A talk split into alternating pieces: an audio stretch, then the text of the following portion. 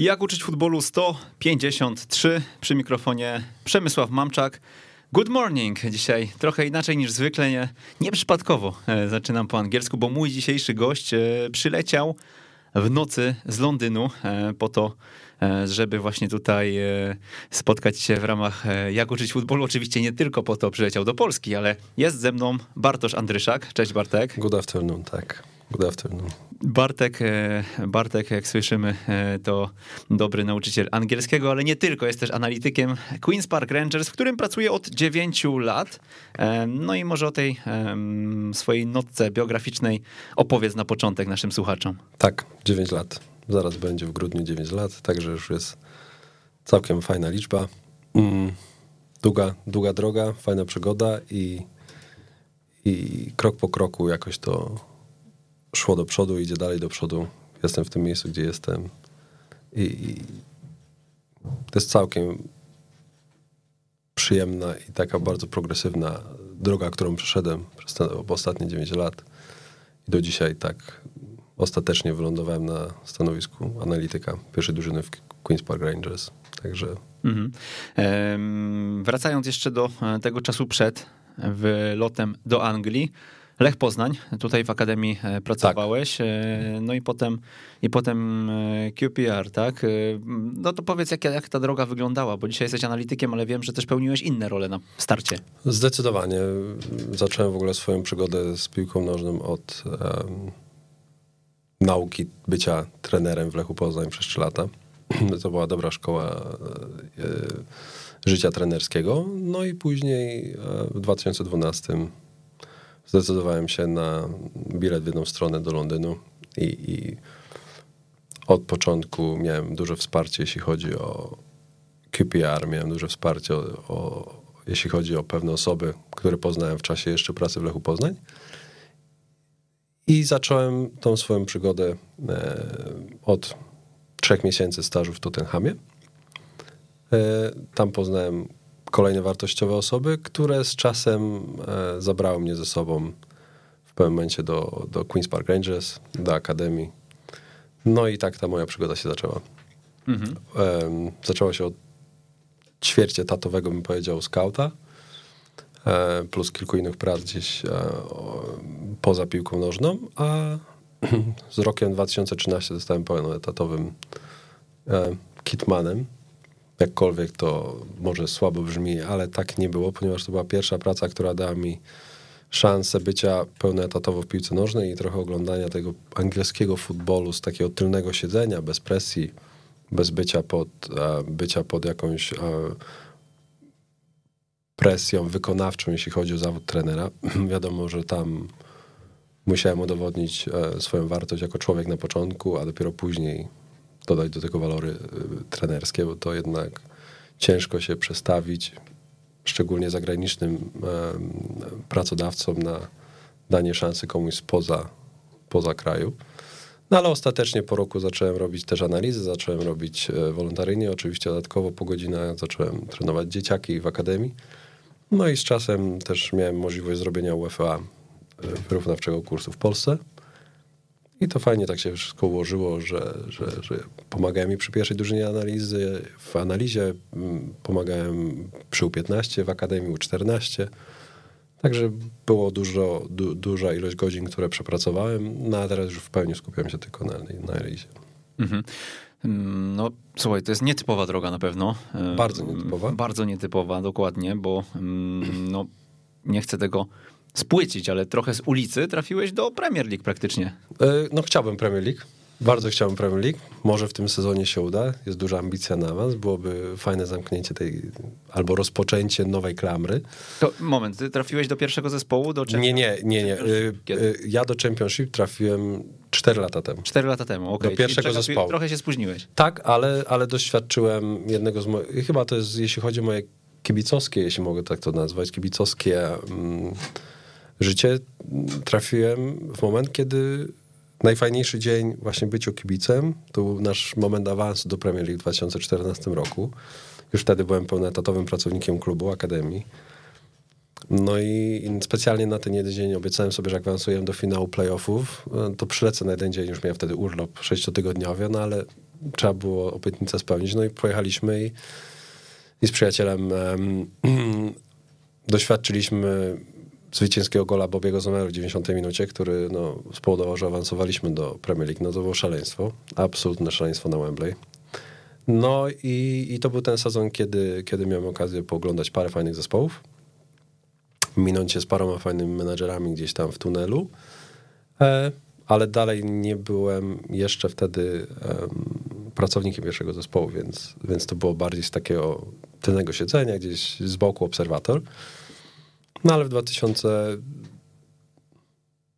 żeby nie skłamać, 18 w styczniu, czyli zaraz będzie 4 lata, jeśli dobrze liczę, mhm.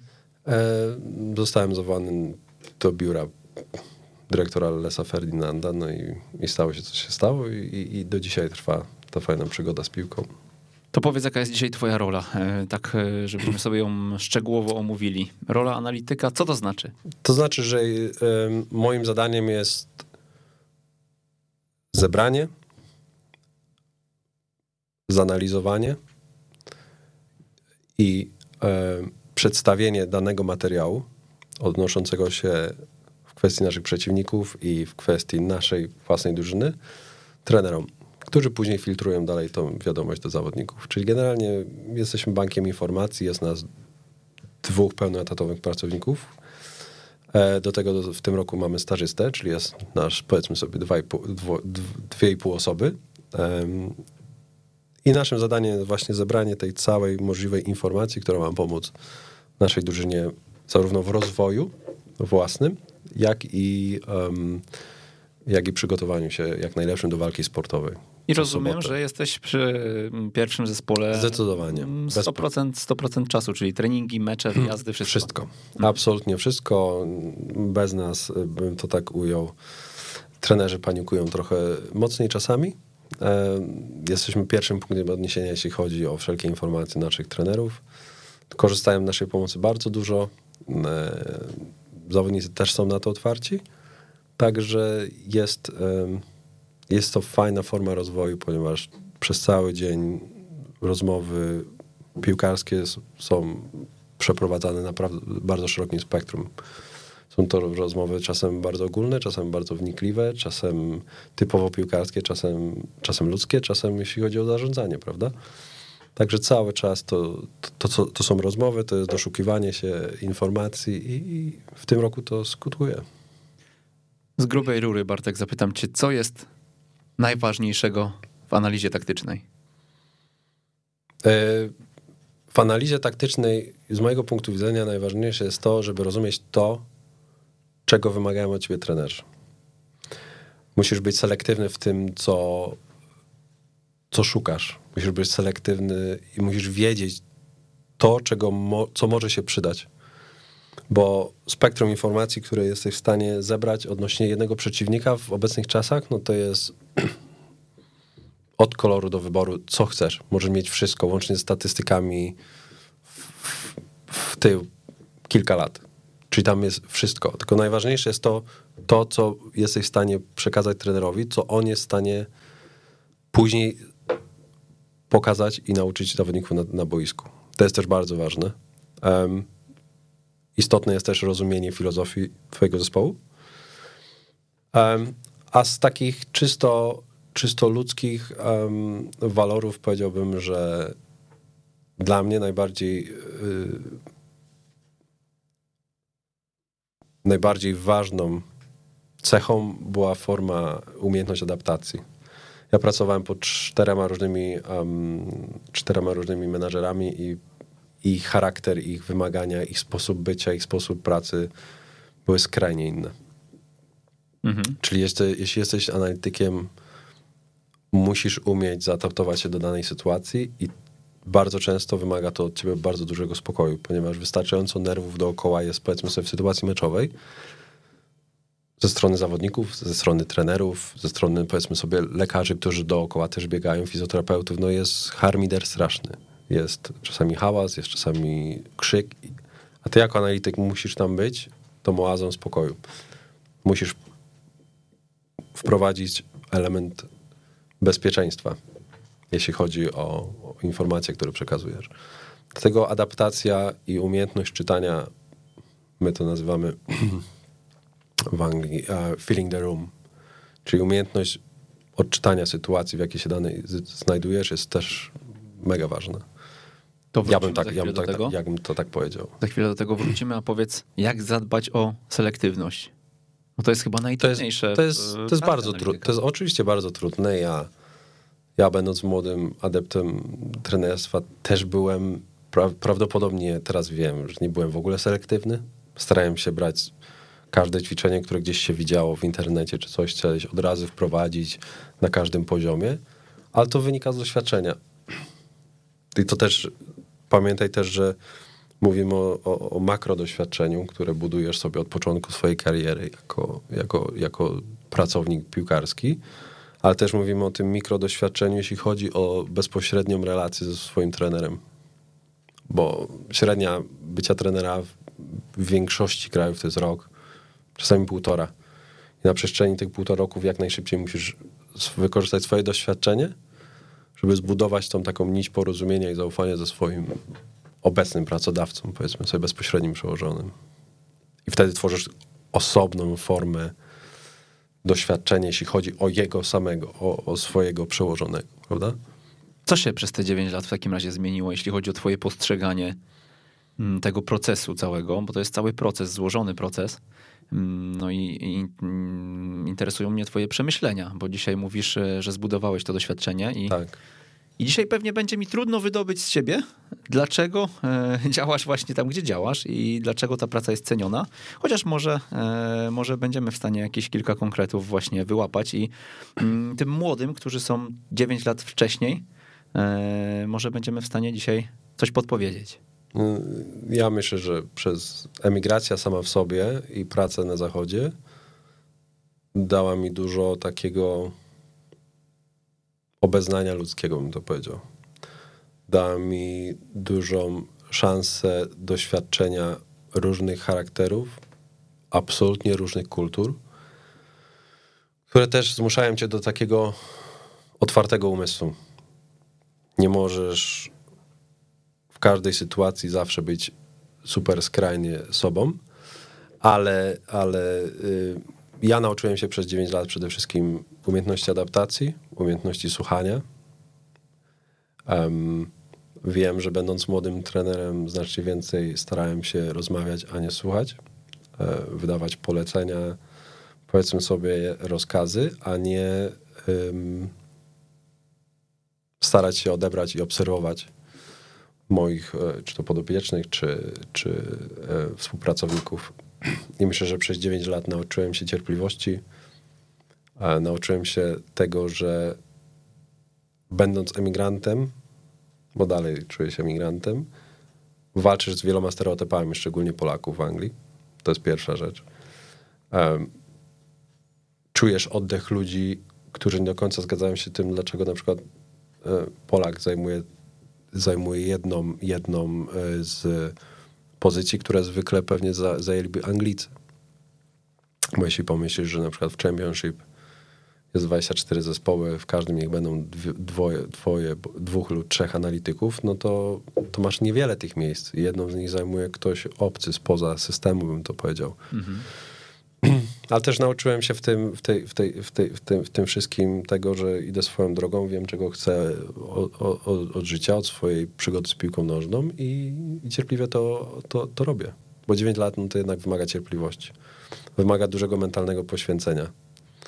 Em, tego, że jest się z daleka od rodziny, od przyjaciół, a jednak musisz iść gdzieś dalej w tej kwestii tej swojej pasji nie możesz się poddać. Wiele razy, wiele razy zderzysz się z murem. No ale jest takie fajne powiedzenie, już dzisiaj nawet to gdzieś rano użyłem, że pierwszy przez mur zawsze krwawi. Także ja się nie poddaję, ja wiem, że się nie poddam. Jestem już w takim miejscu teraz, że nie chcę tego nazwać odcinaniem kuponów, ale wiem, że wiele osób szanuje mnie za to, co robię i jak pracuję dla mojego klubu. Dorobiłem się tego szacunku wzajemnego. nie, nie, nie chcę nazwać tego e, buńczucznie, że nie muszę niczego udowadniać, ale doszedłem już do takiej kwestii formy zaufania z, ze strony moich pracodawców chociażby i osób, które znam w, innej, w innych klubach, że mamy, mamy bardzo dobre, dobre relacje i, i nie jestem już anonimem, tak to ujął, jeśli chodzi o swoją pracę. Nie nazwisko, ale o swoją pracę. Kiedy zderzyłeś się z murem? Z murem to ja już się zderzyłem w pierwszy, pierwszy dzień, jak leciałem. To było, ja do dzisiaj pamiętam, wyjeżdżałem w piątek, wylatywałem w piątek, dokładnie pamiętam 21 wrzesień 2012, a jeszcze w czwartek całą noc spędziłem na... Nie mogłem usnąć ze stresu prawdopodobnie, ale jednocześnie w czwartek Pamiętam, dzisiaj spędziłem całą noc z przyjaciółmi e, w centrum Poznania, bo po prostu nie chciałem wyjeżdżać. No. Ale trzeba było kupić ten bilet w jedną stronę, bo no, nie, dawało, nie dawałem mentalnie rady, musiałem wybrać mniejsze zło. No i kupiłem bilet w jedną stronę, miałem poczucie bezpieczeństwa ze strony rodziny, że jak nie wyjdzie, to nie wyjdzie. No ale ja jestem osobą, która musi spróbować, ja muszę się nauczyć na swoich błędach. Ja jestem osobą, która lubi słuchać o czyichś błędach, lubi czytać o czyichś błędach, ale i tak ostatecznie sam je muszę popełnić na wielu płaszczyznach. No to mówię, jadę. No, no co, co ja mam do stracenia? Nic nie mam do stracenia. W Polsce nikt mi pracy nie da. Dostałem kiedyś ofertę pracy w Poznaniu 250 zł miesięcznie. Jako trener? Jako trener. Odpowiedzialny za młode osoby. No nie oszukujmy się, to jest odpowiedzialna praca. Dwa razy w tygodniu trening, przejechanie przez Poznań e, w, w korkach, bo to były jeszcze godziny naprawdę popołudniowe, no więc siedzisz w korkach no i wyliczyliśmy, że wyliczyłem, że 350 mnie paliwo będzie kosztowało, plus 6 godzin w ciągu jednego dnia, żeby dojechać, wrócić i przeprowadzić trening. Nie? 12 godzin za tygodniowo wychodzić ponad. No to, to, się w ogóle nie kalkulowało. A już mentalnie to już w ogóle się też nie, nie, nie, nie, nie czułem się w tym dobrze. Ale jechałeś do Anglii z myślą o karierze trenerskiej, czy... Nie, ja myślałem, ja, ja miałem bardzo ogólny pomysł na to, żeby jechać tam i, i wrócić do biznesu, wrócić do, do, do, na tą karuzelę piłkarską. W Polsce było mi trudno, um, a w Anglii mi to jakoś poszło łatwiej. Mhm, ale... myślę, że, myślę też, że, że, że tam spojrzała osoba, która dała mi szansę, spojrzała na mnie bardzo otwartą głową. A ja wiedziałem, będąc tam, że codziennie będę musiał udowadniać swoją, swoją wartość i, i, i robię to do dzisiaj. Bo do Ale dzisiaj mam. musiałeś się przebijać przez e, oczywiście. ćwiartki Oczywi etatu, oczywiście, o, że... Hitmana i tak dalej. No, oczywiście. Mm, więc, więc, więc łącznie z pracą, jest podobna. Łącznie z pracą w, w Sports Directie.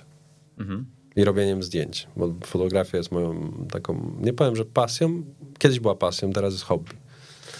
Ale, ale też to mi to finansowo uratowało sytuację. Natomiast tak, musiałem się przebić przez wiele murów. Finanse to jedno, ale pewnie mentalnie wzmocniło tak, się. Tak, ale, ale ja, ja, sobie, ja zawsze byłem, no, no i co, no to, no to pokażcie, co wy macie, ja pokażę, co ja mam. Tylko wiedziałem też, że muszę w tym wszystkim być cierpliwy. To nie można tam pojechać na miesiąc i w, a w ciągu miesiąca wyląduję w Premier League. No nie. Polscy piłkarze rok się przebijają, a wyjeżdżają za duże sumy.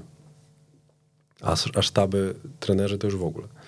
Także to, to, to wymagało cierpliwości, ale przebiłem się przez mury i całe szczęście trafiłem na swojej drodze osoby, które wierzyły we mnie. I do dzisiaj mamy kontakt i, i wiem, że jeśli kiedyś się dojdzie do różnych zdarzeń w moim życiu, to ja im pomogę, oni mi pomogą i są zawsze mile widziani w Polsce. A powiedz Bartek, jak się kształtowały twoje zarobki, e, jeżeli chodzi o te poszczególne lata i w którym momencie e, one już były takie, że e, mogłeś sobie pozwolić na mm, rezygnację z wszystkiego na boku? Znaczy ja, ja zrezygnowałem z wszystkiego na boku w momencie, jak dostałem tą pracę Kitmana. Nie były to kokosy, aczkolwiek w Anglii, jeśli masz pracę na 3 czwarte etatu, to już jesteś w stanie sobie życie bardzo spokojnie ogarnąć na takim poziomie, no nie oszukujmy się, no, nikt nie mówi o chodzeniu i spaniu w rycie, ale, um, ale, ale bez udziwnień jesteś w stanie naprawdę żyć fajnie i, i nie patrzeć na koniec miesiąca. Mhm. I ja miałem to szczęście, że bardzo szybko to mi się ogarnęło yy, i, i mogłem skupić się w pełni na piłce nożnej. No ale, ale, ale to, że lubiłem robić zdjęcia, to też robiłem zdjęcia, to też jakaś forma odskoczni była. Także to wszystko się y, dobrze ustabilizowało, a teraz już jest całkiem spoko. Mhm. A tak czysto ciekawostkowo, ile analityk e, lub trener akademii jest w stanie zarobić w Anglii? Trener akademii. Mhm. No już nie pytam o analityka w Championship, no chyba, że No, też nam... nie, nie, nie, nie, nie. Ja, swój pit. ja, nie, ja, nie, ja nie lubię rozmawiać o pieniądzach, ale, ale y, ostatnio widziałem ofertę pracy. To, czy to jest praca na pełen etat już? E, No w takim klubie jak... e, Oj, zdecydowanie. Nikt, nikt, nikt nie wymaga. Ludzie nie, nie. Inaczej. Ludzie wymagają od ciebie, żebyś ty nie miał żadnych innych rzeczy. Okej. Na, twoim jedynym, pier, pierwszym i jedynym obowiązkiem jest praca dla, na rzecz klubu. Jeśli coś w wolnym czasie chcesz sobie dorabiać, jakkolwiek inaczej, ża, nikt, nikt nawet o to nie pyta, ale tak długo jak jest praca wykonana, z całą resztą swojego wolnego czasu możesz robić co chce. Ja dzięki, ja dzięki tej pracy wiem, że w piłce nożnej nie wiem w Polsce, nie wiem, czy byłbym w stanie to zrealizować, ale dzięki takiej e, pracy tam, już na pełen etat, już z wszystkimi dodatkami, dodatkami e, sezonowymi, ja, ja byłem w stanie zwiedzić trochę świata dzięki temu. Spełniłem parę swoich marzeń z bucket list. I po prostu nie, nie, nie było to coś, co się odbiło mocno na moim koncie albo żałowałem. Nie, po prostu pojechałem i spełniłem swoje parę marzeń, jeśli chodzi o podróże. I dalej to robię. To zamykając ten temat, y, orientujesz się jak dzisiaj w Akademii właśnie e, QPR? Mm. Znaczy nie wiem, jak wa- nie, szczerze nie wiem. Dawno w ogóle nie interesowałem się tym, ile to, to, to, to kosztuje, ile, ile, ile można zarobić. Ale widziałem też kilka ofert pracy i, i za analityka w Premier League, nie szefa, tylko jednego z analityków, dostał, była praca za 40 tysięcy funtów rocznie. Z podatkiem. Plus bonusy pewnie, plus jakieś tam. Czyli em, 3, ym, 3 tysiące z hakiem e, Coś te- funtów miesięcznie. ale to jest teraz przed, mamy- przed, podatko, przed podatkiem, nie? Mhm. Bo to liczymy przed podatkiem. Plus oczywiście masz ubezpieczenie medyczne, co jest, co jest w ogóle punktem kwota wyjściowym. mhm. Także jest to, No, fa, a jest to jeszcze. Premier League, Premier League wiadomo, chociaż w Anglii jest też życie na pewno droższe. E, W Londynie zdecydowanie, zdecydowanie natomiast, droższe. natomiast no jest to już kwota, która jest, e, która jest e, spokojnie daje e, popracować, tak? Znaczy, nie jesteś w stanie, nie, nie chce ci się nawet szukać innych rzeczy, No, nie? oczywiście. Bartek, wróćmy do tej analizy. Kto jest dobrym analitykiem, powiedz mi? Mm, Przede wszystkim musisz rozumieć grę. To Co raz. to znaczy rozumieć grę? To znaczy, że musisz wiedzieć, gdzie patrzeć.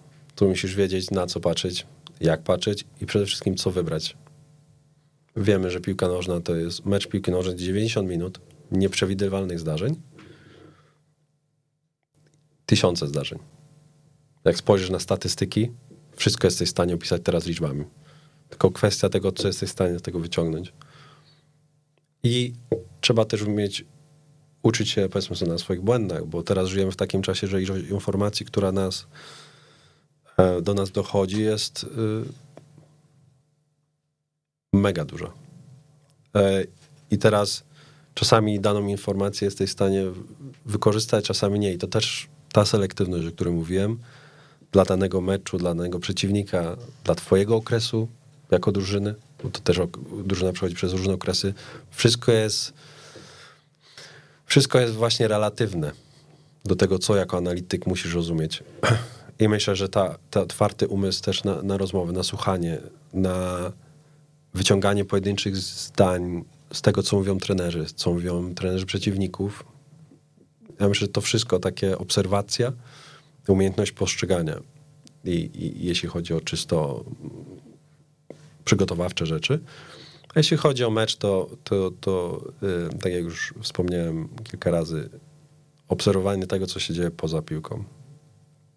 Piłka jest jedna, 22 zawodników jest na boisku, także y, przewaga liczebna jest po stronie rzeczy, które się dzieją poza piłką. I ja myślę, że umiejętność obserwowania tego wszystkiego jest istotna. I to zmienia, zmienia, zmienia, zmienia sposób twojej pracy. W ostatnim wywiadzie dla Weszło z Leszkiem Milewskim powiedziałeś, jak oglądam mecz, to nie patrzę już na piłkę. Piłka jest odwróceniem uwagi od wszystkiego tego, co dzieje się na boisku. Cała magia dzieje się bez piłki, gdzie otwierają się przestrzenie, gdzie kto wbiega, jaka zachodzi praca. Piłka jest dystrakcją. Zdecydowanie. Podpisuję się ponownie pod tym. Mhm. No dobra, powiedz y, w takim razie, gdybyśmy mm, mieli znowu podpowiedzieć, jak oglądać w takim wypadku mecze? Skoro piłka jest dystrakcją, a cały czas, e, cały czas w tej telewizji jednak e, podążamy za piłką. Tak, no znaczy, w tele, jeśli chodzi o telewizję samą w sobie, to telewizja podąża za piłką, kamera podąża za piłką. Nie jesteśmy w stanie nic z tym zrobić. Czy jesteśmy w stanie się uczyć patrzeć e, na mecz e, analitycznie, jeśli chodzi o, o transmisję telewizyjną? Ciężko. Czasami zdarzają się takie przebitki, takie kadry, że jednak masz tam powiedzmy sobie 15-16 zawodników na, na boisku, albo jak masz na przykład kamery za bramki, to wtedy to wygląda fajnie. E, Fajne są powtórki, jeśli chodzi o tego pająka, który porusza się wokół korony i nad stadionem, nad płytą. Ale w większości przypadków, nie oszukujmy się, no masz jednego zawodnika, dwóch, którzy są akurat przy piłce, którzy są w pojedynku jeden na jeden, no to idealnie możesz zanalizować, jak ktoś broni, jak ktoś atakuje, jego błędy, jego, jego zalety, ale ja wszystkim osobom, które chcą nauczyć się analizować, chcą nauczyć się postrzegać grę, proponuję albo oglądanie i nagrywanie meczów w szerokim kącie, albo chodzenie na mecze. Po prostu na żywo pójście na mecze i to też jest w takim realnym czasie się dzieje, także od razu też trzeba sobie te wnioski y, wyciągać na bieżąco. Oczywiście będą momenty, gdzie czasami jak się ogląda wideo na szerokim kącie, to możesz sobie cofnąć, obejrzeć, cofnąć, obejrzeć, a jednak mecz uczy cię fajnego punktu odniesienia, jeśli chodzi o realne, natychmiastowe wnioski i postrzeganie tego wszystkiego. Ja bym, jeśli, jeśli moja pierwsza rada, nauczyć się obserwować linię obrońców. Dwie na raz. I wtedy, wtedy, wtedy można to zacząć od tego. Co Jak dzieje- obserwować linię obrońców w takim razie? patrzysz, po prostu posz- staraj się postrzegać szerokokątnie. Niech twoja umiejętność skupienia nie będzie na, na tym miejscu, gdzie jest piłka, tylko cały czas tak jakby się patrzyło na powiedzmy sobie o, na okno, a nie na, ok- na coś, co się dzieje tylko gdzieś tam za oknem. Nie? Trzeba szukać całego obrazu. A myślę, że w obecnych czasach e, na boisku tak jest wszystko zawężone i, i podniesione do, jeśli chodzi o przestrzenie, są tak zamknięte, że to wszystko dzieje się bardzo blisko siebie, więc o tyle jest łatwo.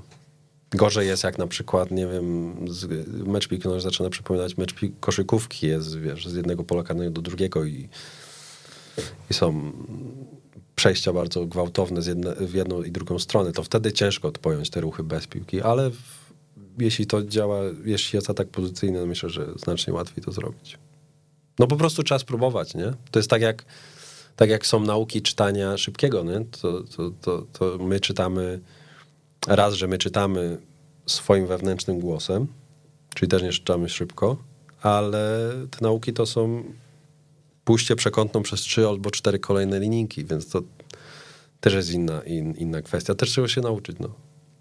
Akurat jestem e, w trakcie e, lekcji szybkiego Więc czytania. teraz ty, ty mnie możesz czegoś nauczyć, że ja nigdy tego nie wziąłem, słyszałem i, i też może kiedyś to wezmę, aczkolwiek ostatnio się nie spieszę z książkami. Pogadamy, pogadamy O przy kawie w takim razie. Ale, ale, ale tak.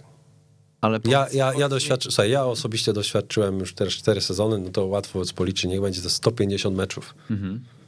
Dwa pytania. Pierwsza kwestia, czy znasz jakieś źródła, z których jesteśmy w stanie pobrać, bądź jesteśmy w stanie oglądać mecze w szerokim kącie? E, czy z Tactical Cama, czy, czy, czy, e, czy jakieś e, tego typu nagrania? Drona, no to byłoby idealnie No podejrzewam. tylko, że drony wytrzymują tam z 20 minut No, bateria. ale, ale są, są gdzieś tam nagrania tego typu. Niektórzy, niektórzy gdzieś tam zaraz wymieniają No. baterie i lecą z powrotem. Em, No ale właśnie, czy, czy znasz takie źródła, czy one Nie, są trudno co? dostępne? Jak... Przede wszystkim dzielenie się, mm, znaczy jeśli mówię, o- powiem Anglii, ja w Polsce nie wiem jak to działa. Yy, W Anglii jest tak, że mm, my mamy swoją platformę, za którą płacimy, Mhm. za którą płacą wszystkie kluby od, ligi, od Championship do League 2.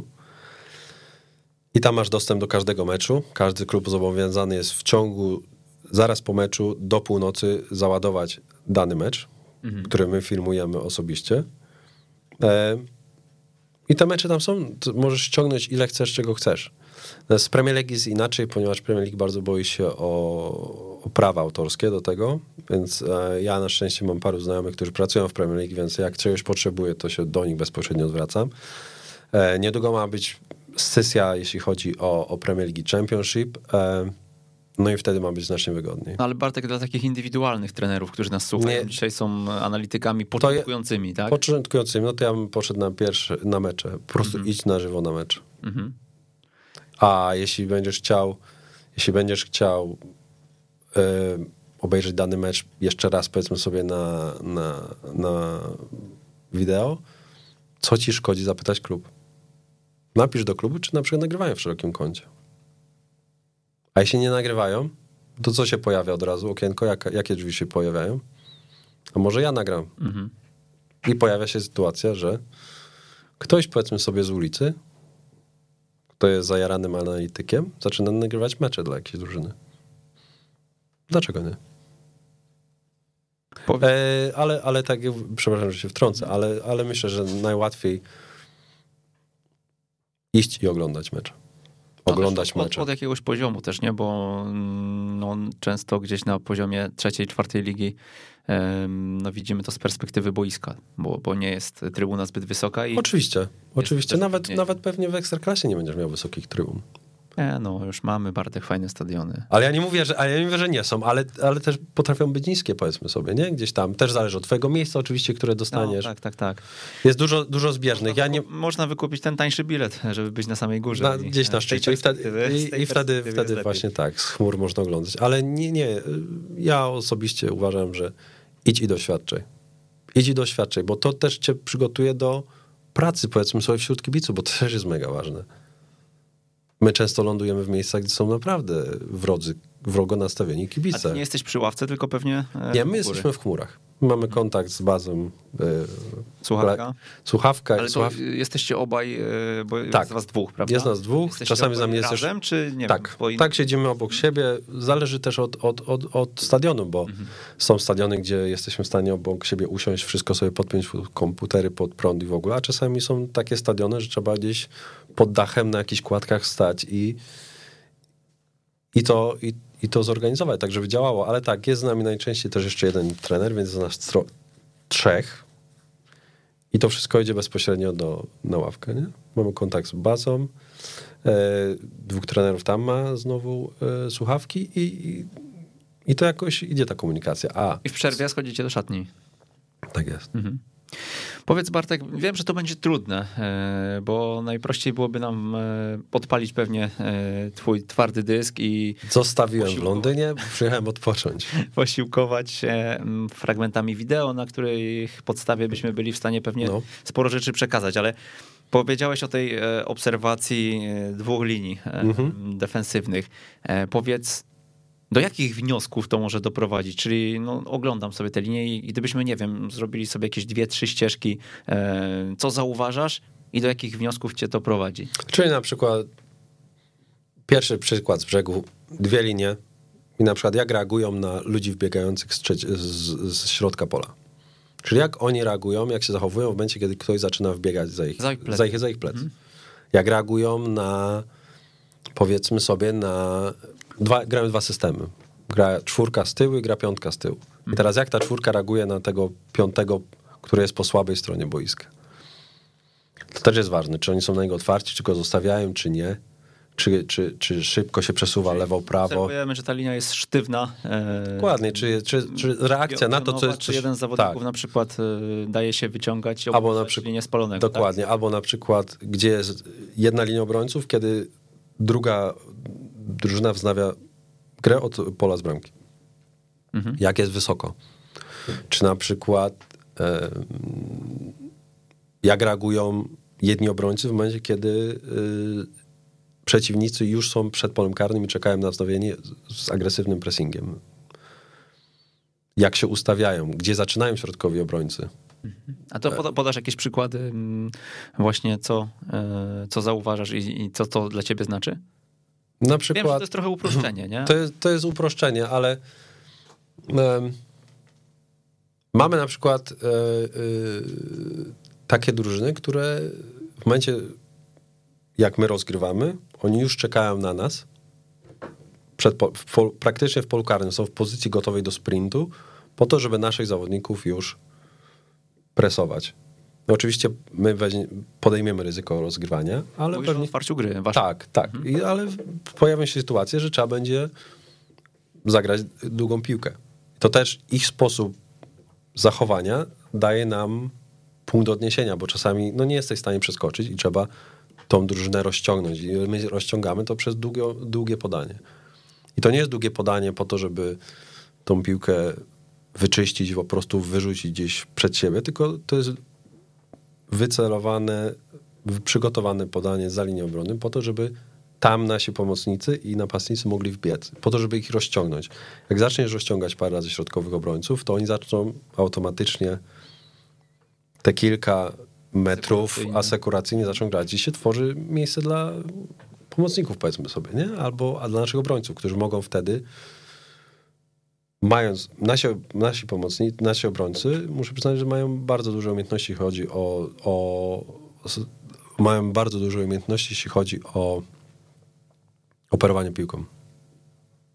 Jeden na jeden, podanie, mają duży, duży zasób podań, więc są niebezpieczni, jeśli chodzi o wznowienie gry. Dlatego my często jesteśmy presowani. No ale mimo tego obchodzimy to jakimiś tam naszymi sposobami, nie? Mhm. Na przykład inny, inny, inny, inna sytuacja. My presujemy drużynę i ona decyduje się na wznowienie długie. Gdzieś w nasze rejony za naszych środkowych obrońców. I teraz jest pytanie takie, co się dzieje ze środkowymi obrońcami przeciwnika, kiedy ta piłka jest zagrana daleko? Czy oni na przykład szybko są w stanie podejść i skrócić pole gry, czy nie? Bo jeśli nie, a ty wygrasz głowę, no to od razu się tworzy sytuacja na kontratak. Szybko to jest też takie mm, subiektywne, nie? To chyba Oczywiście. Wytrenować oko. Wytrenować oko, ale też chodzi o to, na przykład, nie wiem, to może być jedno podanie, może być dwa szybkie podania, zależy, ale też chodzi, graliśmy mecz pucharowy um, z drużyną Leighton Orient, dzisiaj pamiętam, i od razu widzieliśmy w przygotowaniach, że ich, um, że ich linia obrony po wznowieniu gry bardzo, bardzo wolno podchodzi i skraca pole gry. Więc wiedzieliśmy, że w momencie przejęcia piłki pozostaje nam dużo miejsca po to, żeby uniknąć raz pułapki offside'owej, a dwa zostaje bardzo duża przerwa między pomocnikami i obrońcami. No i parę razy to wykorzystaliśmy. Było to ewidentnym przykładem, że jednak to się tam działo, nie?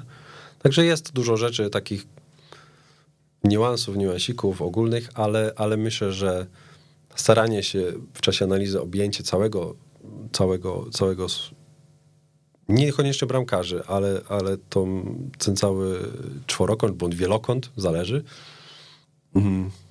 między dwoma liniami obrony jest bardzo ważny. Można czasami się skupić wyłącznie na linii obrony, jak ona reaguje na linię ataku przeciwnika. Może czasami są takie drużyny, których, nie wiem, absolutnie pomijają linię pomocy, więc nawet tym się nie musisz przejmować. A masz taką swoją opracowany jakiś taki ciąg logiczny e, analityka, tak, gdzie, tak. gdzie zadajesz sobie poszczególne pytania właśnie, żeby nic nie przeoczyć? Tak. Mam, mam, mam to w głowie, raz, że wynika to z doświadczenia, raz, że wynika to z umiejętności obserwacji meczów. Ja wiem, co nam jest potrzebne, ja wiem, co jest potrzebne naszym trenerom, co naszym zawodnikom, ja wiem, czego my wymagamy od naszych zawodników. I ile to jest punktów? Jesteś w stanie się tym ogólnie, ogólnie, ogólnie punktów, um, na które, które ja postrzegam, um, na które ja patrzę, to byłoby 7-8. Okej. Okay.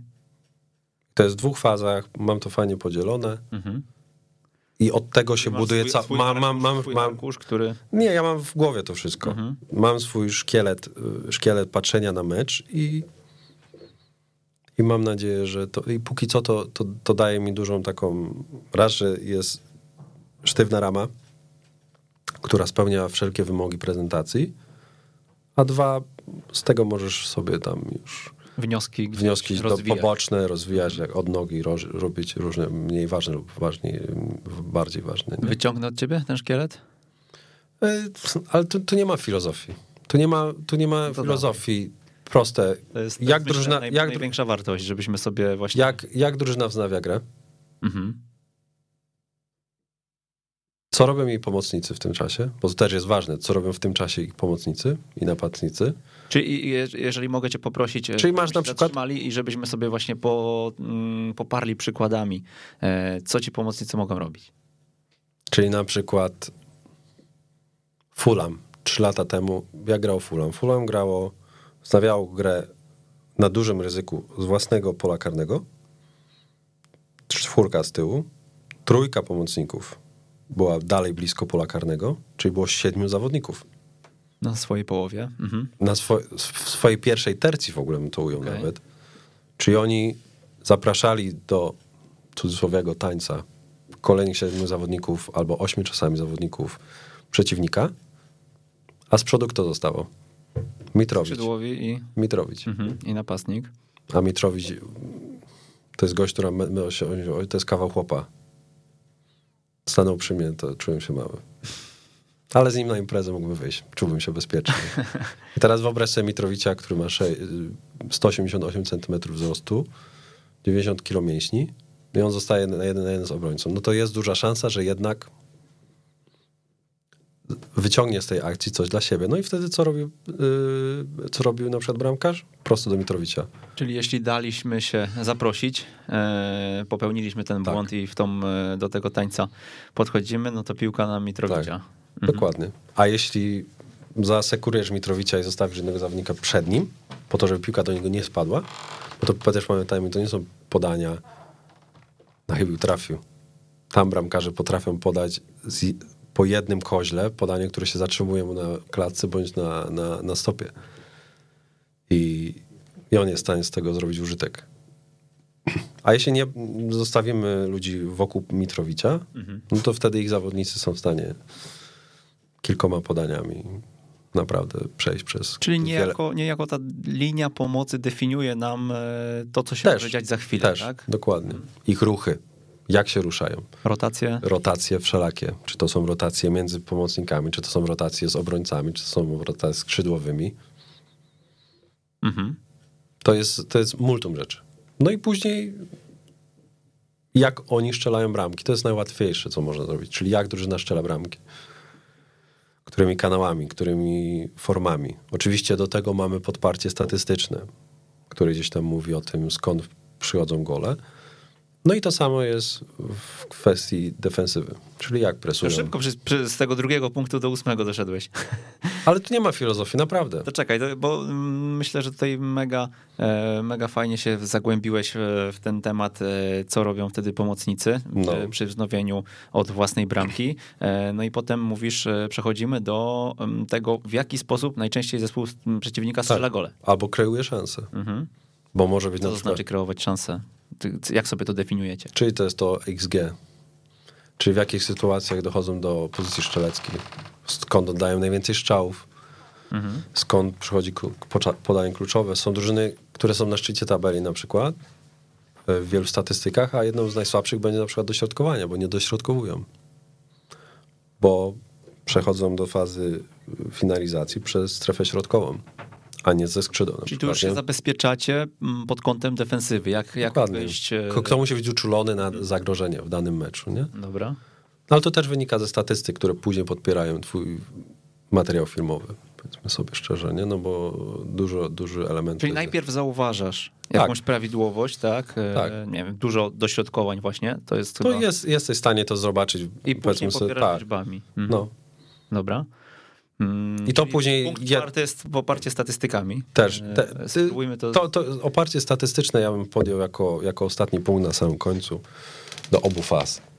Okej. Do fazy defensywnej. No i teraz odwróć sobie tą, tą kartkę Mhm. z boiskiem i, i to samo. Czyli jak drużyna broni. Czy drużyna Przy po- naszym wznawianiu pewnie. Tak, czy ona ci pozwala grać? Czy, czy jednak zostawia ci dużo miejsca? Czy to jest drużyna, która gra z kontrataku? Wszystko jesteś w stanie zrobić. Teraz szukasz na przykład y, słabych punktów, jeśli chodzi o pressing. Kto po pierwszym pojedynku jeden na jeden przegranym zostawi ten pressing i przestanie wracać na własną połowę. No, kto jest słabym obrońcą, kto przegrywa główki, no to już jest, to już jest, wchodzimy później szczegóły. w szczegóły gdzieś tam, nie? Jasne. A powiedz e, w takim razie tak e, odnośnie jeszcze tego tematu, mm, jak, jak, jak broni e, rywal, też zwracasz szczególną uwagę na pomocników? W kontekście, w kontekście pressingu, czy tu już raczej ta pierwsza linia jest Pierwsza linia jest bardzo istotna. Mhm. Czyli pierwsza ruchy, czy od środka, czy, od, czy na zewnątrz? Przede tak? wszystkim jakie są, jak oni są mentalnie nastawieni do tego. Bo można mieć naprawdę, uwierz mi, przeciwników, którzy są bardzo agresywni. I mówię o tym, że są bardzo agresywni, oni się nie zatrzymują. Mhm. Leeds, Barnsley, to były drużyny, które są mega agresywne, jeśli chodzi o pressing. A są drużyny takie, które jesteś w stanie przewagą liczebną wymienić trzy podania i przechodzisz tą pierwszą linię, już wtedy już jest sytuacja jasna, no bo jest zaburzona harmonia, twoja, twoja piłka już zaczyna być bardziej niebezpiecznym rejonem wojska wtedy, i wtedy już jest, wiesz, reakcja łańcuchowa, nie?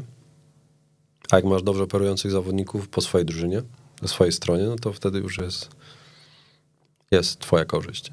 Mhm.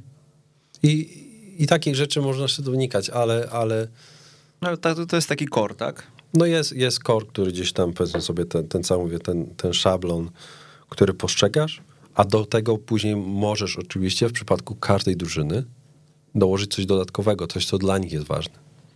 Możesz dołożyć, nie wiem, no, kogoś, kto jest w ogóle najlepszym zawodnikiem, kogoś, kto jest najlepszym asystentem, kogoś, kto jest najlepszym dryblerem, ktoś, kto jest punktem zaczepienia. Będziesz miał drużyny, które na przykład, których akcja przechodzi przez jednego zawodnika. Jeśli jego wyłączysz, no to wyłączysz bardzo dużą część tej drużyny. Mhm. Także, także mnogość interpretacji tego, co widzisz i tego, co czytasz w liczbach jest szeroka. A powiedz, czy obserwując mecz, skupiasz się jednocześnie na tych wszystkich punktach, czy właśnie um, zaczynasz i pierwsze, nie wiem, e, pierwsze Nie, nie, to, to, to minut mecz, mecz, mecz, mecz, mecz, ostatecznie, mecz ostatecznie jesteś... Teraz wyobraź sobie sytuację, że na przykład oglądasz przeciwnika 7 razy już, czyli znasz go wskroś, całego. Mhm. Jak przychodzi do meczu, to ty się go nie uczysz. Ty już szukasz tych konkretnych rzeczy, które wcześniej zanalizowałeś. I teraz nie oszukujmy się, tych momentów pojedynczych w czasie meczu, w pełni synchronizowanych z tym, co wcześniej się, co oni trenują, powiedzmy sobie, i które im wychodzą w czasie meczu, będzie niewiele. Będzie styl ich gry, ale takich sytuacji, których ty się doszukujesz i które się potwierdzasz, bądź nie negujesz, no będzie ich niewiele, nie? No bo nie, piłka jest poza, poza grą 20 minut, czasami 25, 30 minut. Samego czystego meczu przy piłce jest 50, 55 są drużyny, które, które, które gdzieś tam obniżają te, te numery, specjalnie wybijają piłkę. E, Tony, drużyny Tony'ego Pulisa, ich mecze średnio były 8 minut krótsze niż każde inne. Także są różne formy taktycznego podejścia do tego, ale jeśli obejrzałeś daną drużynę 7 razy, no dochodzi do tego meczu na żywo, no to jest kolejny raz po prostu kiedyś oglądasz. W wielu elementach to będzie potwierdzenie. Tak jak jest z stałymi fragmentami gry. Jest ich gdzieś tam niewiele i jak je widzisz, to od razu wiesz, że to jest to samo, co było przygotowane i jest super, no ale nikt nie zabrania im przygotowania czegoś nowego. No i wtedy co, co masz? Nic nie zrobisz. Musisz po prostu sobie z tym poradzić. Jako zawodnik na boisku. Mhm. Mm, ile meczów oglądasz przed y, spotkaniem ligowym? Przeciw, przeciwnika oczywiście. Na pewno trzy, cztery ostatnie. I później, w zależności od tego, jaką my mamy taktykę, no to szukam odpowiedników w, w, w przeszłości. No i czasami to jest pięć, czasami sześć. Czasami masz drużynę, która przegrała mecz, nie wiem, 15 meczów temu. I wtedy oglądasz ten mecz. No właśnie tak jak mówiłem, ta platforma ma, daje nam duży dostęp do wszystkich meczów od początku sezonu. No i to jest mega pomoc. Oglądasz to na przyspieszeniu? Yy, już teraz. Ta, nie, oczywiście, oczywiście. Ja już teraz nauczyłem się oglądać mecz, bo, no bo, bo wiesz, kiedy zacząć. Inaczej, wiesz, w których momentach których rzeczy możesz się spodziewać. No bo jeśli na przykład, nie wiem, sytuacja jest taka, że drużyna przez 3 minuty wymienia się jedna z drugą wrzutami z autu po jednej stronie albo w tej samej strefie, no to sorry, ale jest do przodu, nie? Mhm. Mamy też e, możliwość taką, że nasze mecze, które się pojawiają na platformie, one też mają zasób danych, które za tym idzie i one są już pocięte na pewne fragmenty, więc my wiemy, co ominąć. One są mocno już zakodowane przez firmy zewnętrzne i to nam też ułatwia sprawę. Nie? Miałeś takie momenty, które były takim e, strzałem, takim zmieniającym perspektywę trochę twojego spojrzenia na analizę meczu? E, Rinus Michels kiedyś powiedział, że expect unexpected. I analiza to jest jedna, przychodzi do meczu, no i, i zdarzają się sytuacje, które absolutnie w ogóle negują wszystko, co się przygotowało. No właśnie, ja, do dzisiaj, ja, do dziś, ja, do dziś, ja do dzisiaj pamiętam sytuację taką, że Millwall 4-4-2, wymagane od wielu, wielu lat. Sezon w sezon, mecz w mecz, 4-4-2, długa piłka i walka.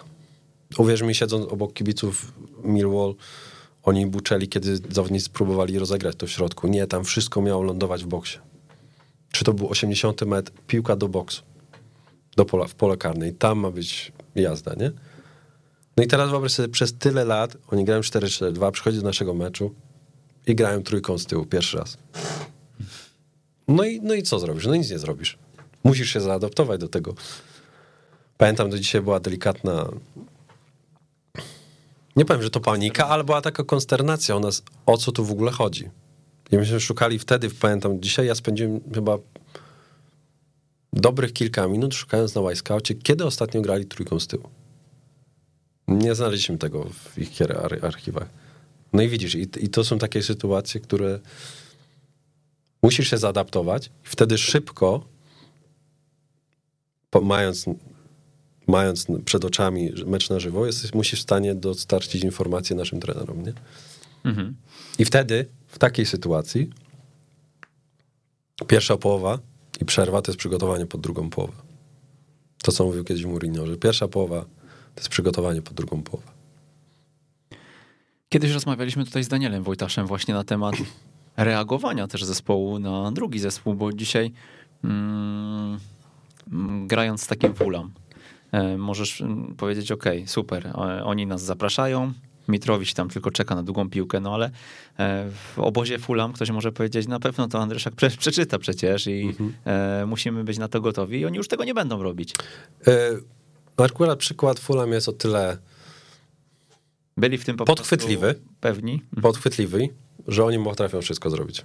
Są wyjątkową drużyną, jeśli chodzi o poziom championship. To wyjątkowi zawodnicy. Są, potrafią zaadaptować się do wszystkiego szybko. Mają bardzo dobrych piłkarzy, najlepiej opłacanych w lidze. I po prostu z takim drużynami się ciężko gra. No, trzeba się postawić, nie? Ale są drużyny. Mieliśmy mecz z Millsborough na początku sezonu. Drużyna Nila Warnocka znana z tego, że no jest laga. Laga i walka. I, no i walka fizyczna. I tak to wyglądało przez pierwsze 45 minut. Aż na początku drugiej połowy dostaliśmy czerwoną kartkę. Czyli było 10 na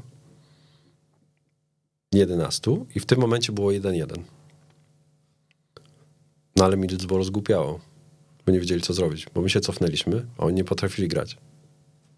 Swojego, nie potrafili się zaadaptować do nowego, do nowej sytuacji na boisku. Czyli my oddaliśmy im piłkę i to wyszło naturalnie, to nie było pewnie przemyślane, ale wyszło naturalnie na tyle, że oni musieli zacząć rozgrywać tą piłkę między liniami. I mieli jej całkiem dużo i przegrali 3-2. Jakbyśmy grali 11-11, nie wiem, jakby się to skończyło. Ale przez to, że los chciał tak, że ich plan został zaburzony do tego stopnia, że nie potrafili się w tym odnaleźć, my stwierdziliśmy, że ta czerwona kartka w pewnym sensie była naszym błogosławieństwem w tym meczu.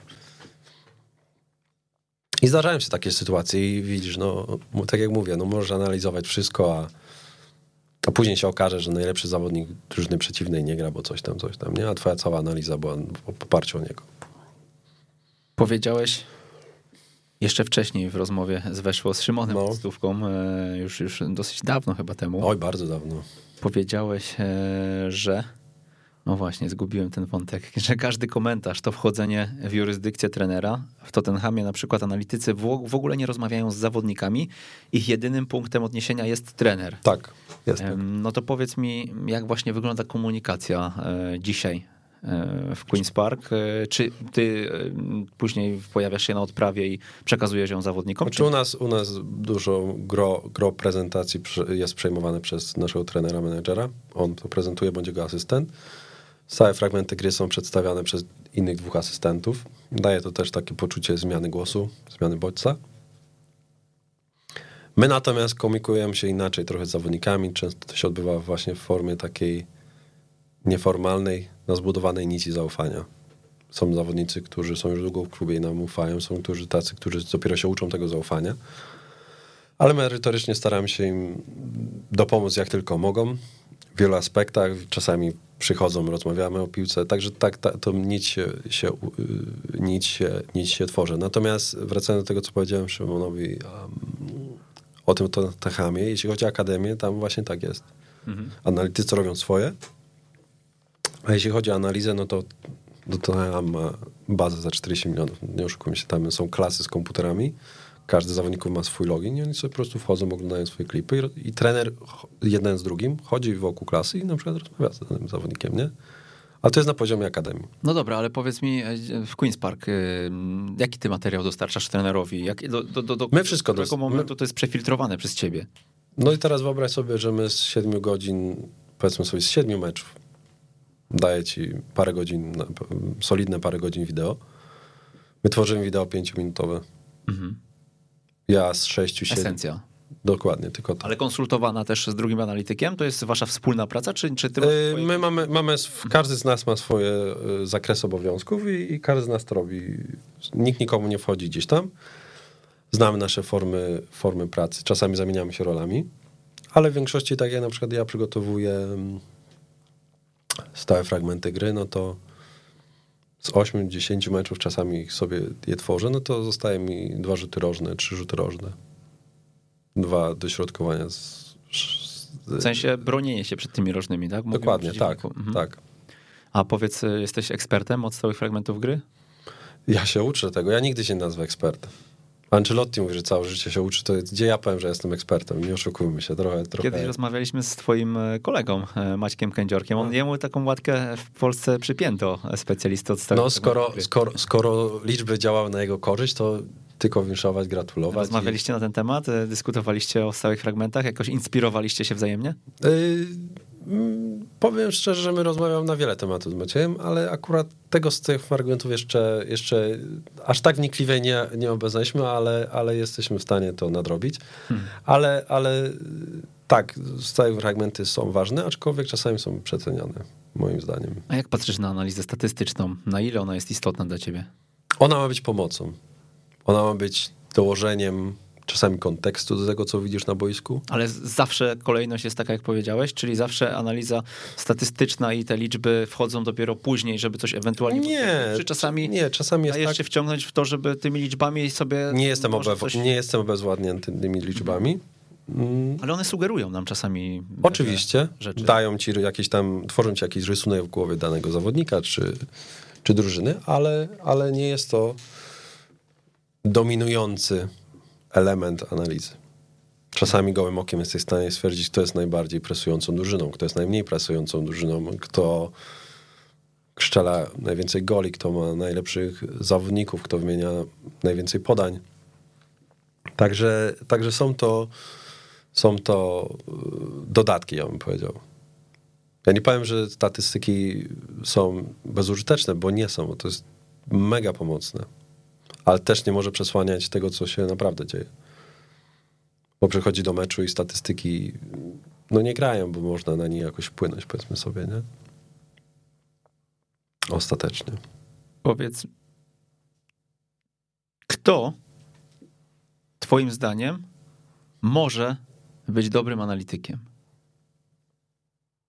osoba, która lubi się uczyć, która jest otwarta na naukę, na słuchanie, która jest um, gotowa na dużo mentalnych poświęceń, bo to jest często praca wielogodzinna. Bez względu na to, jak jesteś bystrą, inteligentną osobą, zawsze będzie trwała dużo czasu. Oglądanie meczu no, trwa dużo czasu. Dużo pracujesz w domu. Mm. I, I czasami jednak pracujesz troszkę z tylnego, z tylnego siedzenia. Chciałoby się mieć taki super wpływ. Czasami masz takie odczucie, że jesteś tym bankiem informacji, że ty powinieneś być pierwszym punktem odniesienia do, do wszystkiego, a jednak tak nie jest, bo, bo, bo nie jest. To też trzeba zrozumieć. Trzeba znać swoje miejsce w szeregu. Nie pchać się na pierwszy front. Ty jesteś tam, żeby zapewnić informacje. A to, jak ty umiesz ją zapewnić, jak umiesz ją zewalualizować, to już zależy tylko od ciebie. I myślę, że dobry analityk to jest taki, który przede wszystkim rozumie swoje zadanie. Rozumie to, po co jest w klubie. Nie jesteś tam, żeby być na pierwszym stronę grania, powiedzmy sobie. Miejsce nie. w szeregu trochę. Dokładnie. Mhm. A powiedz, bo zazwyczaj mm, analitycy mają za, taką zagwozdkę, jak znaleźć złoty środek w tym wszystkim. Ty powiedziałeś już e, kilkanaście minut temu o tym, że dzisiaj możemy mm, cofnąć się tak daleko i e, mieć tyle materiałów, nawet nie tylko na twoim poziomie, ale na poziomie nawet e, polskiej pierwszej, drugiej ligi, e, nawet trzeciej. Możemy mieć tyle tych fragmentów wideo i tyle mm, danych statystycznych, że w zasadzie moglibyśmy pracować 24 godziny na dobę i przez cały tydzień analizować tego przeciwnika. Kiedy jest tak, wiesz, enough, e, kiedy jest dość, wystarczająco. Ja myślę, że to też zależy od drużyny, w której pracujesz i filozofii pracy twojego menadżera bo analizować możesz wszystko. Ale teraz jeśli masz menadżera, który jest świadomy swojej drużyny, wie co chce robić, to czasami nie musisz tego dużo robić. Bo i tak wszystko opiera się o, o, o proces treningowy. Powiedzmy sobie, no pracujesz. Kto, ma, kto według ciebie ma teraz najlepszych piłkarzy w Polsce? Najprościej byłoby powiedzieć, że Legia, chociaż... No dobra, no to powiedzmy sobie Legia i Lech. Chociaż ten skład jest wąski, tak, w Legii. No, ale masz zasadniczo w, w kilku tylko klubach polskich masz grupę zawodników, którzy są no, najlepsi w lidze. No, ta, ta grupa, nie wiem, 60-70 zawodników jest, jest, jest najlepsza w Polsce. I reszta klubów nie powiem, że są tłem, bo nie są tłem, ale jakość jest spada. Im idziesz niżej, ta jakość spada. Nie? Masz grupę czołówkę i, i resztę peletonu. Pracując dla klubu, który ma najlepszych piłkarzy w danym kraju, nie oszukujmy się, moim zdaniem powinieneś zawsze skupić się wyłącznie na sobie. Bo tak budujesz raz zaufanie u swoich zawodników przez to, że wierzysz w nich, nie przejmujesz się, nie, nie tyle, że nie przejmujesz się, ale twoim głównym priorytetem jest rozwój twojej własnej drużyny, twojego stylu, w którym grasz, a nie obawa przed przeciwnikiem. I to też buduje twój, twoją formę pracy, bo wtedy na przykład praca analityka skupia się na analizie treningu, na analizie i własnych meczów, a nie na spędzaniu nocy na oglądaniu przeciwnika, który okupuje ostatnie miejsce w tabeli, bądź przedostatnie. Wiesz o co mi chodzi? że to, jaki jest materiał, z jakim ty pracujesz jako trener, daje ci też punkt odniesienia do twojej analizy. No i oczywiście twoje podejście do życia. No jeśli, mar, jeśli ja nauczyłem się nie stresować rzeczami, które mam, nie mam pod kontrolą. Pewne rzeczy jesteś w stanie wyedukować jako analityk, ale pewnych no nie jesteś, więc czemu masz się tym przejmować, nie? I co możesz mieć pod kontrolą jako menadżer? No tylko swoją drużynę na co dzień a nie przeciwnika.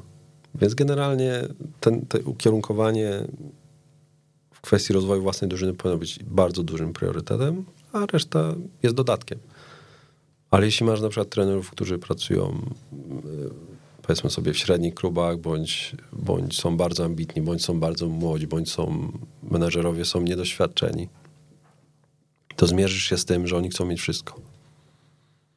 Oni chcą mieć wszystko. Mimo, że to i tak w 90% nie będzie użyte nigdy, a i tak musi to być. No i musisz to zrobić.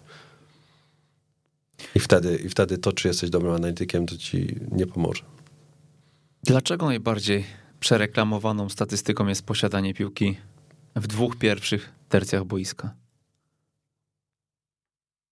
Bo myślę, że sposób, w jaki bronią drużyny, przeciwnika, mocno wpływa na tę statystykę. Wystarczy, że drużyna powie, no my sobie poczekamy na połowę na was. No i co, i dwie pierwsze tercje boiska masz stuprocentową dokładność podań. Wszystkie są do przodu, albo w bok w najgorszym przypadku. A oni sobie stoją tak jak Atletico przed polem karnym i nie masz kontaktów w polu karnym z piłką. I co wtedy taka statystyka pierwszych dwóch tercji ci mówi? Im dalej, Im dalej z moją przygodą w piłkę nożną, tym bardziej jestem o tym przekonany, że liczy się jakoś e, w finalnej, w finalnej tercji, w tej trzeciej atakującej i przepraszam. I to jest ta zmienna. Powiedz, czym się proces analizy różni w Anglii względem Polski? Różni się w ogóle czymś, czy, czy po prostu Chciałbym... poziom zawodników jest e, po prostu... Oczywiście, inny? że raz, że jest poziom zawodników. I to na żadną ze strony super korzyść, no bo mieliśmy przykład Legii, która mhm. Super zagrała z Leicester i, i, dzięki temu wygrałem dobrą, e, dobrą kawę od jednego z naszych zawodników, serdecznego przyjaciela Madisona, który przyszedł bardzo zły rano. I mu powiedziałem, gdzie jest moja kawa, no więc musiał zasuwać na, do, do, do kawiarni i, i ogarnąć mi dobre flat white. Zrobił to z niechęcią, no ale zakład jest zakład.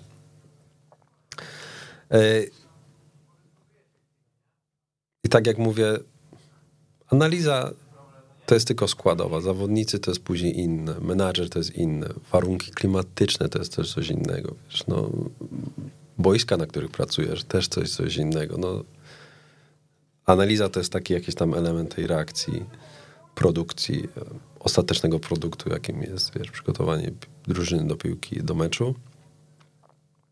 A czy to się różni? Nie. Powiedz mi, czy twoje kształcenie jako analityka e, jakoś wyglądało w ogóle, czy to po prostu, e, czy to po prostu było środowisko, w które wchłonąłeś i e, które ciebie wchłonęło i ludzie, którzy cię otaczali, bo to jest wiadomo największa wartość, tak? Tak, ja myślę, że dużo się nauczyłem od ludzi, z którymi rozmawiam. I to są czasami rozmowy bardzo nieformalne, to są czasami rozmowy, które zaczynają się od niewinnej kawy gdzieś tam w naszych biurach i, i trwają po dwie godziny na różne tematy. Tam jakiś dziennik mam, sobie zapisuję niektóre myśli. I to tam się zbiera w większą całość, a myślę, że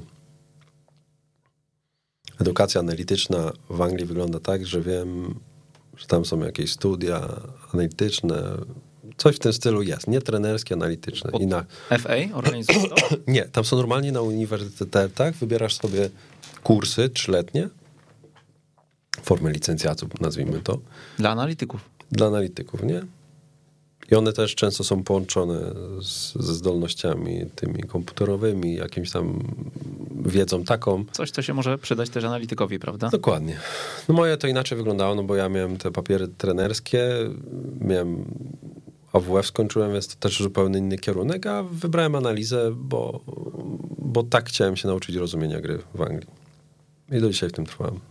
A każda dodatkowa rzecz, no to mówię, to są rozmowy, to są książki, to są e, kursy, to są różne inne elementy życia codziennego. W ogóle rozmowy z innymi analitykami, to też ci dużo daje. Dużo daje zawodnikami rozmowy. Także były, nauka... po drodze, były po drodze jakieś inne oferty jeszcze z innych klubów u ciebie? E, całe 9 lat w Queen's Park? To już długa ścieżka. No, trochę tego jest, ale z Polski nigdy nie pojawiło się nic konkretnego. Absolutnie. Mm. Z Anglii y, były jakieś propozycje do objęcia, powiedzmy sobie, całego działu analiz w niższych ligach, no ale to, to nie. Ostatecznie to jest krok w tył. Po jak uczyć futbolu spłynie parę ofert. E, rozumiem, że jesteś e, otwarty. Ja jestem otwarty na, na, na rozmowy generalnie, lubię rozmawiać. A słuchaj, coś cię zaskoczyło w Anglii? Mówimy o piłce nożnej? O piłce nożnej, o funkcjonowaniu piłki nożnej może. O, w ogóle piłka nożna jest formą obsesji Anglików. Co mnie zaskoczyło, to że bardzo dużo osób potrafi się merytorycznie wypowiadać o piłce nożnej i mówimy tu o, o kibicach. O, o kibicach. Mhm. Z czego to wynika? Myślisz, że... Myślę, że dużo ludzi żyje tym sportem, to jest raz. To jak go pokazują w telewizji? To jest dwa. A trzy mi się wydaje też, że merytorycznie eksperci w piłce nożnej, jeśli chodzi o, o, o wszystkie studia, czy to jest BT, czy to jest Sky, jest na mega poziomie. Sposób, jaki oni przedstawiają. Oglądasz? Żeby tylko. Żeby tylko. To jeszcze polecasz w takim razie. Ostatnio obejrzałem fantastyczny fantastyczny wywiad Roya Kina przeprowadzony przez Gary'ego Neville'a.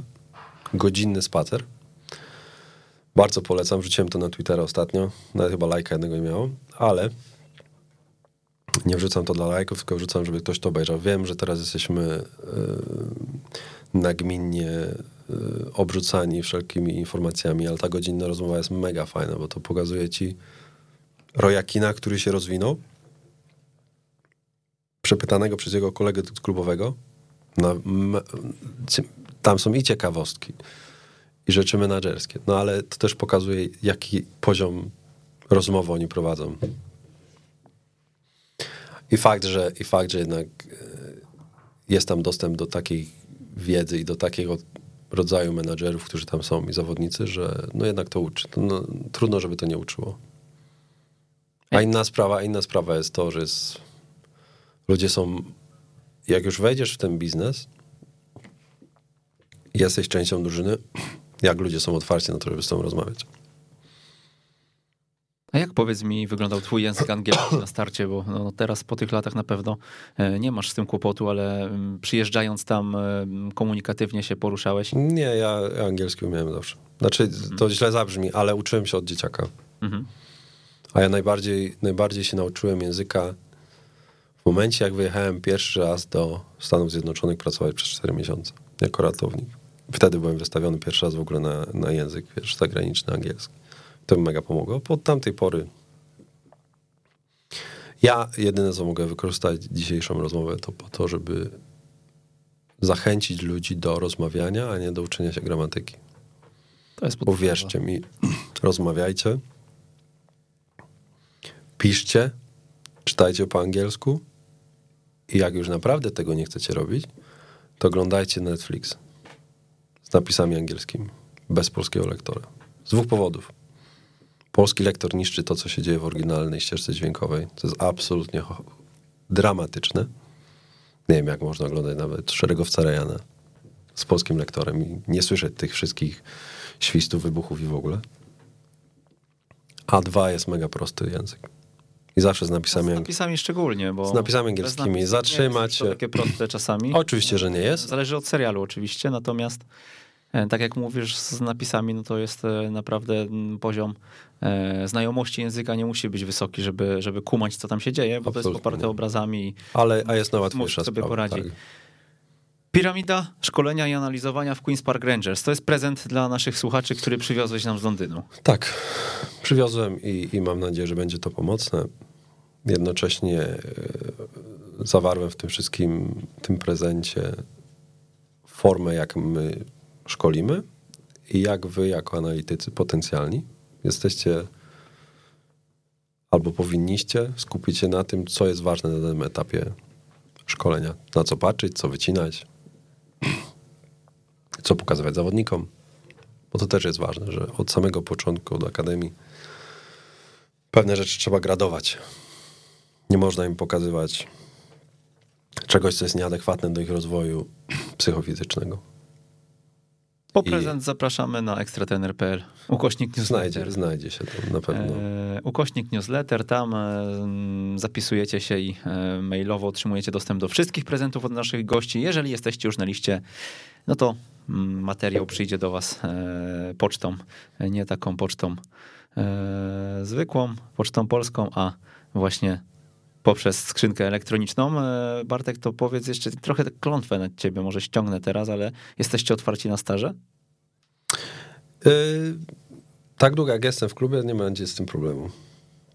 O, no to... Tylko wiadomo, tylko wiadomo, ja mam list, powiedzmy, że list oczekujących mam na pewne staże, obiecane już, które no, wstrzymały się naturalnie przez pandemię. Mhm. I wszelkie warunki e, bezpieczeństwa, które nasz klub jest naprawdę dosyć mocno zaangażowany. Chyba jesteśmy bardzo ostrożni, jeśli o to chodzi.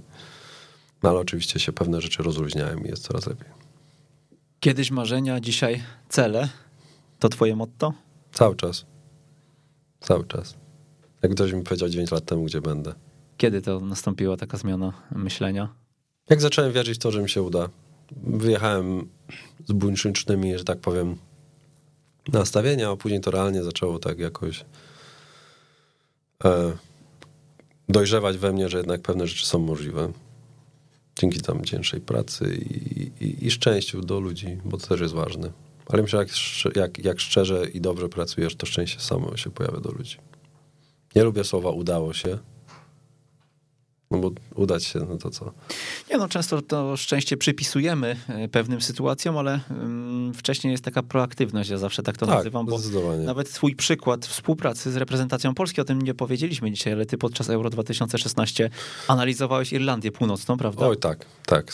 no właśnie. i to Spędziłem trochę czasu nad wyszła od ciebie.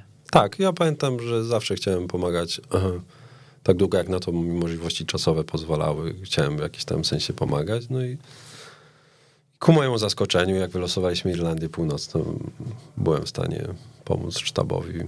Zgłosiłeś się do... Zgłosiłem się ręka, ręka do góry, jak na ochotnika i, i wyszło super i, i przez wiele tygodni pomagałem. Także oglą- mecz z Irlandią Północną oglądałem trochę innym wymiarze. No i na pewno to jest mega wartościowy, nie chcę powiedzieć Oczywiście. wpis w CVC, ale doświadczenie. Nie, to jest doświadczenie, to jest doświadczenie w pracy w innej, innym, wiesz, innym środowisku. To jest coś zupełnie nowego, coś... Chciałbym, żeby się powtórzyło, czy się powtórzy, no nie wiem. Ale wiem, że mam czyste sumienie, że spróbowałem, bo nawet, jak- nawet jakbym wtedy usłyszał nie, to też i tak bym był, wiesz... Miał czyste, czyst, czystą głowę, że jednak no spróbowałem, więc... W, Za, za, zachęcam do próbowania.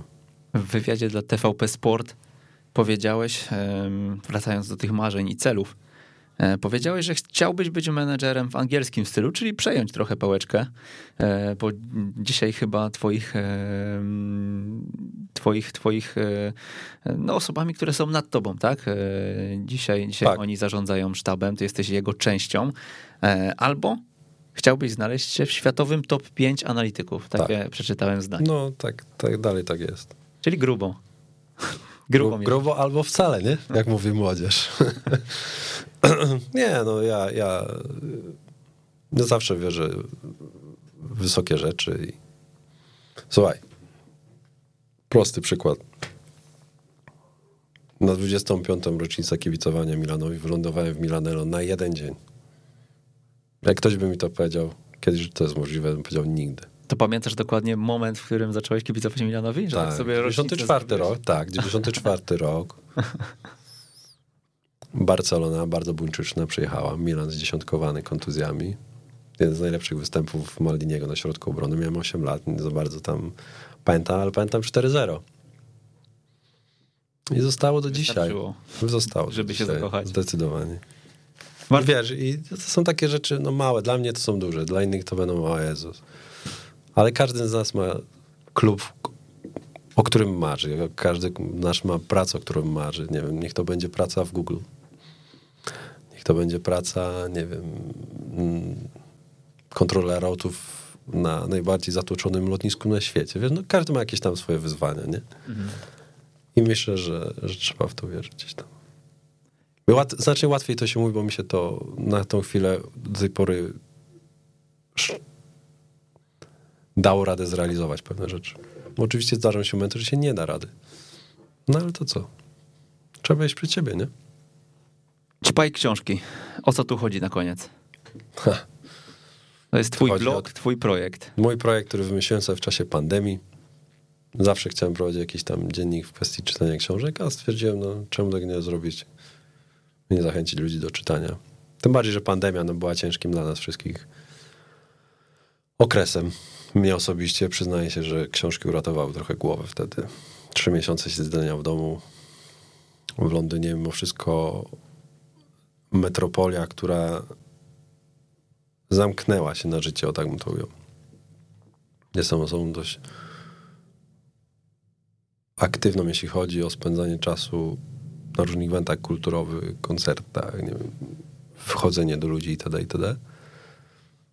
No a wtedy z dnia na dzień wszystko zniknęło. No i, i tak pamiętam do dzisiaj, że zacząłem po prostu lecieć przez moją biblioteczkę, tą półkę wstydu nieprzeczytanych książek jeszcze, no i ostatecznie zacząłem je czytać tak gremialnie. Skończyłem ich bardzo dużo, a przy okazji wyszła książka, która, znaczy wyszedł ten projekt, jest zupełnie absolutnie spontanicznie, rozmawiałem z przyjacielem o, o, o jakimś tam zupełnie sportowych rzeczach. No i padła nazwa To Ćpaj Książki i tak sobie od razu wszedłem na Instagram, zacząłem, czy jest zajęta nazwa. Nie była, no więc od razu Bush mam. Zabukowałeś. Zabukowałem od razu. Na Twitterze też zabukowałem domenę. Zacząłem, czy Ćpaj Książki.pl jest. Nie było, no więc od razu wykupiłem domenę sobie. Y, problem, wyz, tak? wyzwanie, było, wyzwanie było na Facebooku, no ale Facebook zaczyna być bardzo nieprzyjazny dla europejskich państw, więc delikatnie chciałem ruch mój skierować na, na Instagram i na, na blog, na stronę, która jest cały czas w modernizacji jakoś funkcjonuje, podoba się ludziom do tej pory. Um, I to, wiesz, no to jest fan, no to jest... Czytamy tyle tych książek, są specjaliści w różnych książkach. Ja chcę być, mieć swój sort, czy te, inaczej, chcę mieć swój sort um, jak najszerszy oczywiście tych czytelników, ale wiem, że go nie będę miał, no bo ja nie wrzucam tam książek, które są turbo popularne, które są turbo dostępne. Są to rzeczy czasami ciężkie. Ale, ale ja to robię dla siebie. Przy okazji to wrzucam w przestrzeń publiczną, jak komuś to przypada do gustu, ktoś lubi te recenzje czytać, ktoś na przykład bardzo mocno się zaskoczyłem, jak mi osoby powiedziały, że nie, nie sądziły, że Forrest Gump ma książkę w ogóle, wiesz, no każdy bazuje na filmie, no film jest kapitalny, ale czytasz książkę, jest równie fantastyczna. Jest inna, ale dalej jest fantastyczna. Nie traci to na jakości w żadnej ze stron, no bo nie oszukujmy się, no film jest genialny. Czytasz po polsku czy po angielsku? Po wszystkiemu. E, czasami potrzebuję odpoczynku od, od angielskiego, czasami chcę po angielsku tylko poczytać. Są książki, które mimo wszystko wolę czytać po polsku. Bo są to książki czasami ciężkie, czasami bardzo zawiłe, jeśli chodzi o konstrukcję zdań. Złapałem się parę razy na takich książkach, które no jednak są po angielsku się bardzo, bardzo ciężko czyta. Mimo jak, tego, że... Jaki masz klucz doboru kolejnych tytułów y, i jak, jak dużo czytasz i kiedy znajdujesz czas na czytanie? Potrójne ja, pytanie. Ja, ja czas znajduję wszędzie. Ostatnio złapałem się na tym, że zacząłem kupować przede wszystkim książki małe, małorozmiarowe i używane. To jest raz. Kupuję na Amazonie używane książki. Przychodzą trzy razy taniej albo cztery razy taniej. Tym książkom daje się drugie życie. Przychodzą czyste, więc mogę sobie śmiało zaznaczać to, co potrzebuję, to, co uważam za stosowne. Czytam wszędzie. Są dni, że mi się nie chce czytać. Ja absolutnie się do tego nie zmuszam. Są dni do odmurzenia się. Są książki do odmurzenia. Um, uwielbiam się przy chyłce na bieżąco, jak tylko jest dzień premiery, to od razu muszę ją mieć. Wstrzymałem się z ostatnią egzekucją, bo mieliśmy zbliżający się mecz z Evertonem i powiedziałem sobie, jak przejdziemy Everton, to sobie jeszcze tego samego wieczoru po ostatnim gwizdku kupię tę książkę. No i przyszła. No, kupiłem sobie właśnie Kindle. Ale czytam wszędzie, no, podróże, czy, czy metro, w metrze czasami spędzasz dużo czasu, w autobusach codziennie spędzasz dużo czasu. No i to jakoś leci, nie? Nie lubię telewizji, nie mam w ogóle w domu telewizji. Jak mam w domu, to mam Netflixa i Amazona. A tak to jakoś a dlaczego warto czytać książki? Przeczytałem ostatnią bardzo fajną rzecz, że Umiejętność czytania i pisania to jest umiejętność, którą jako ludzkość nabyliśmy przez tysiące lat. To jest efekt końcowy ewolucji porozumiewania się. Wiesz, no, jakie my mamy szczęście, że my możemy teraz czytać w wielu językach tak skomplikowane rzeczy. Jaki język był, powiedzmy sobie, kilkaset lat temu, jaki był język mówiony, język pisany. Nie oszukujmy się, no, nie ma za dużo książek czy druków sprzed dwóch, trzech tysięcy, bo tego nie było, tego ludzie nie umieli. Jak ktoś miał czytać albo pisać książki, to był wyjątkiem. Teraz umiemy to robić, jest tego dużo. Myślę, że z szacunku na to wszystko warto czytać, a nie oszukujmy się, to też pobudza wyobraźnię. Teraz my jesteśmy, żyjemy w dobie wszystkiego gotowego pod twój nos. Rozumiem, jak ktoś spędza na przykład dużo czasu w samochodzie i, i uwielbia audiobooki, bo to też jest jakaś forma zastępcza. Ale jednak czytanie pobudza wyobraźnię. Pobudza. Pięć tytułów dla trenerów piłki nożnej, które byś polecił. Numer jeden to jest James Kerr, Legacy. E, numer dwa Manager Mike'a Carsona. Czy w polskim tłumaczeniu to jest menadżerowie. Mhm. Numer 3. Otoczeni przez idiotów. Eriksena. Notabene z nim miałem też fajną sytuację, bo wrzucałem parę razy na Instagram jego książki i tam odpisał. Mega śmieszna sytuacja, wiesz, nie jesteś w stanie przez projekt porozmawiać sobie tam z autorem. Hmm. Kolejną dałbym przez sympatię ciche liderowanie Ancelottiego.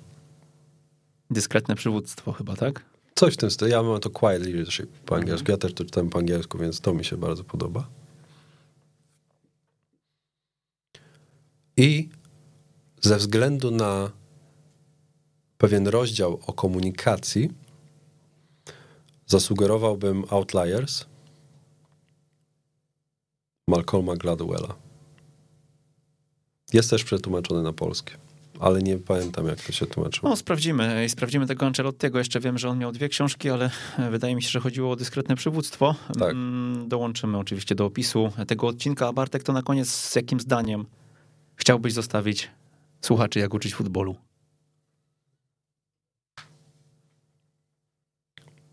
Słuchajcie bardziej doświadczonych. Znajcie swoje miejsce w szeregu.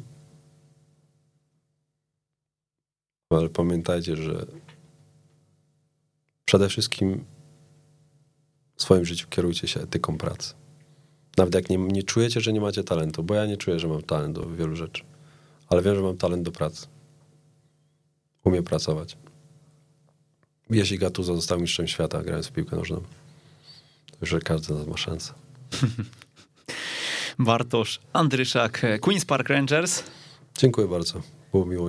I my również dziękujemy, nam również było bardzo miło, e, dużo fajnych e, treści przywiozłeś nam tutaj prosto z Londynu, więc mam nadzieję, że zainspirowałeś. Z sumieniem mogę lecieć z powrotem. Zainspirowałeś na pewno naszych słuchaczy do e, rozwoju i Mm, no do tego, żeby może powtórzyć twoją historię. W ogóle jak myślisz? Chciałbym. Jest, jest taka szansa, żeby dzisiaj tak z ulicy skoczyć Nie wiem, czy z ulicy, do, tej, ale... Do tego poziomu? Nie wiem, czy z ulicy. Nie musisz być z ulicy. No to nie, nie każda historia musi się zaczynać od pucybuta do milionera, czy coś w tym stylu.